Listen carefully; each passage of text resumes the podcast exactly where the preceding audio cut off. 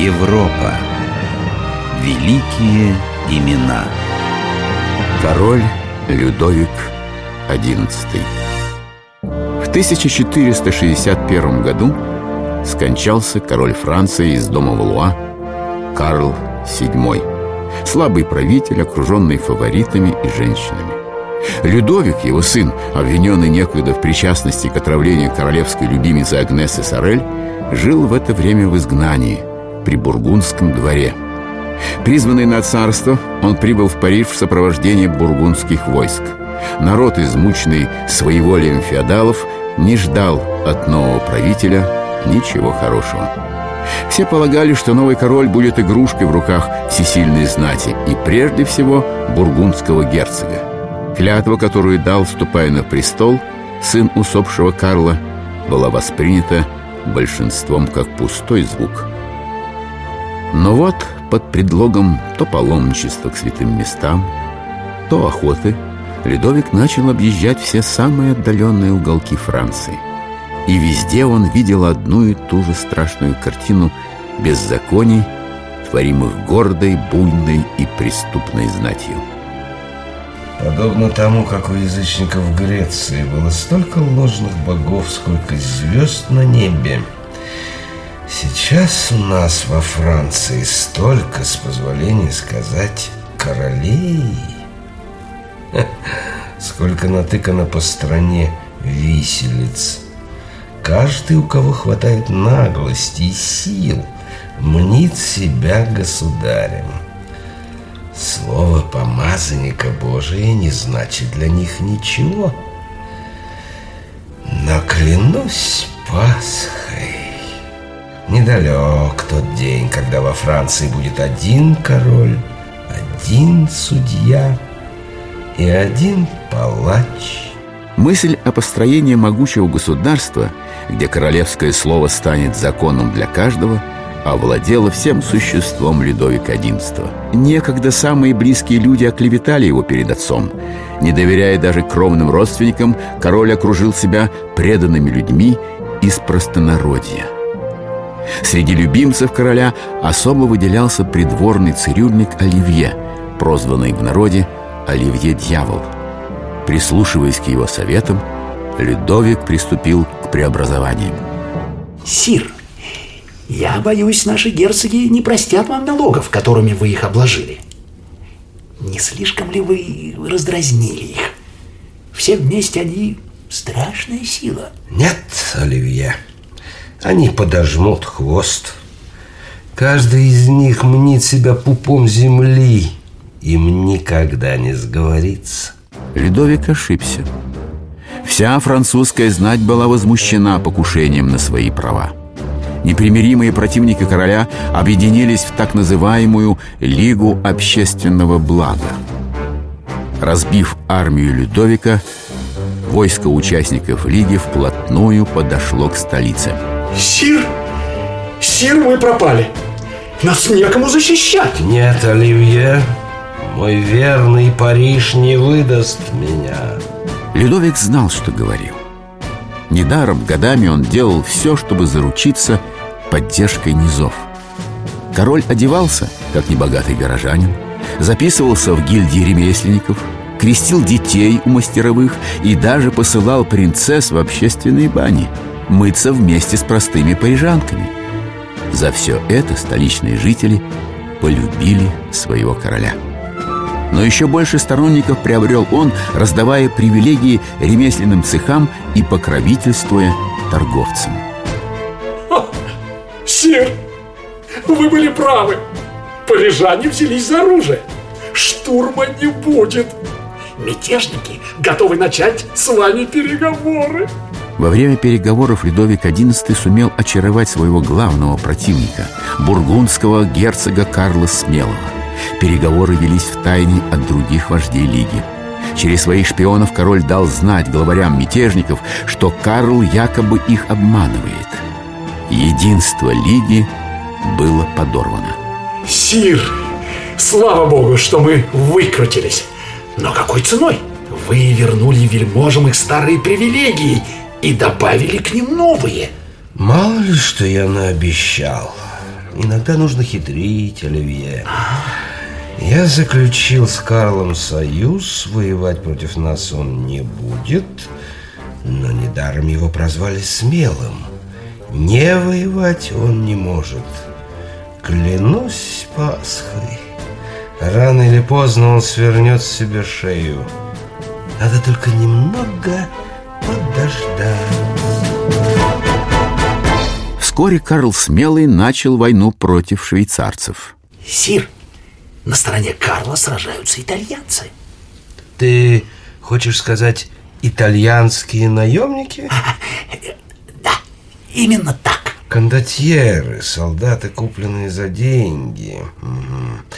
В свое время мы подкупили придворных Кастильского короля, всех до единого. Чем, скажи, итальянский солдат-торговец своим мечом хуже Кастильского дворянина? Всегда в седле, всегда рискует жизнью. Вот занесло бедолаг на север, а денег, как всегда, не хватает. Оливье, надо узнать, почем сегодня итальянцы.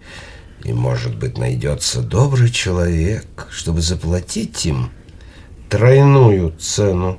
И такой добрый человек нашелся. Сир, ужасное несчастье. Ваш брат, Сир, Карл Бургундский, ах, я не знаю, как и сказать, он бился против швейцарцев при Нанси. Ну и... Ах, он имел неосторожность довериться итальянским наемникам. В решающий момент все они перешли на сторону врага. Кампабассо, их предводитель. Ах, он заколол августейшего Карла своей рукой. Гибель Карла Смелого принесла Людовику XI обширные земельные владения. Лишенные вождя противники короля присмирели. Теперь из каждого из них поодиночке можно было вить веревки. Под предлогом воспитания родовитой молодежи при своем дворе король стал брать в заложники детей высшей знати. Принцы, герцоги и графы по закону обязаны были присылать ему своих сыновей. Ну, а с теми, кто по-прежнему надеялся на возвращение старых порядков, Ледовик без малейших колебаний обходился с предельной жестокостью.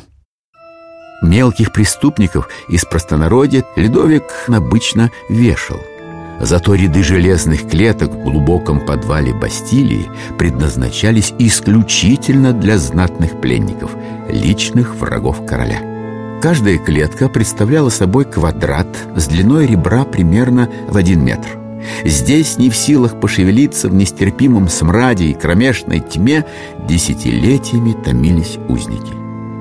Лишь один раз в несколько лет подвал освещался светом факела – это король спускался сюда насладиться унижением своих некогда всесильных врагов. Но поднявшись наверх в свои апартаменты в одной из башен Бастилии, Людовик XI впадал в привычное для себя состояние беспокойства. Особенно не по себе становилось ему в те дни, когда цирюльник Оливье намыливал ему щеки и брался за бритву. Помни, я доверяю тебе самое дорогое, что есть у Франции. О, конечно. Мое горло. Конечно, Сир, я не вправе говорить о том, что такое доверие стоит денег, оно стоит куда дороже. Но осмелюсь только напомнить, Сир, что у меня подрастает племянник, очень способный молодой человек. Хорошо, это твой племянник будет баронетом. Благодарю, Сир, благодарю. Помимо многочисленного семейства Оливье, королевскую казну опустошало столь же алчное семейство придворного медика Жака Куактье. Этот человек несколько раз в году поражал Людовика своей бледностью и сокрушенно скорбным видом. «Сир, мне больно об этом говорить, но если не принять неотложных мер, вы не проживете и неделю. Ваша селезенка совсем запущена. Спасти вас мог бы только экстракт из индийских трав, желчи птицы рог и корня мандрагоры. Но, по правде говоря, это целое состояние. Спектакль всякий раз оканчивался тем, что мнительный король передавал помянутое целое состояние в руки хитреца. Немалых денег казне стоили также астрологи, к чьим услугам на старости лет стал прибегать дряхлеющий Людовик XI. Послушай, Куактие, кажется, скоро звездочеты совсем оттеснят нас с тобой от трона. Нет, кум Оливье, я слышал, что из близких людей к себе в убежище король берет только тебя и меня. Уединенный замок Плесси-Летур, окруженный рвами и палисадами, стал прибежищем короля. На всех дорогах и тайных тропах на пути к замку были устроены капканы и замаскированные провалы. Стражникам было приказано открывать огонь на поражение по всем, кто приближался к цитадели. Панически боясь заговоров, подозревая каждого в измене, Людовик XI то и дело менял слуг – но пришел день, когда королю уже ничто не могло помочь. Сир, Куактье привез из Парижа для совета самых опытных медиков. Все они говорят, что искусство их бессильно и что вам пора исповедоваться. Сир. Исповедоваться. Что захотели? знают, что у меня есть что скрывать. Все выведать от меня хотите, не выйдет. Власть Господня велика. Он еще передумает и не захочет слушать мои признания. А медиков в подвал клетки навечно. Хитрить вздумали. Государственные тайны вам подавай. На мое место метите. Я все понял. Это ты. Ты на мое место метишь, Оливье! О, о, ради всего святого пощадите, Сир! Я, я, я всегда был вам предан. Душой и телом, Сир! Нет, Оливье, нет. Тебя будут пытать. Тебя поджарят. А потом Клянусь Пасхой. А потом я прикажу тебя. Я прикажу тебя. Я прикажу. Но приказывать Людовик уже не мог.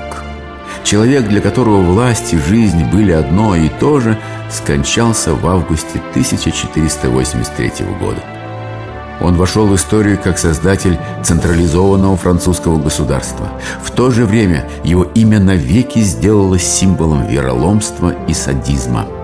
Политика так называемой «сильной руки» нашла в деятельности короля Франции Людовика XI свое классическое воплощение –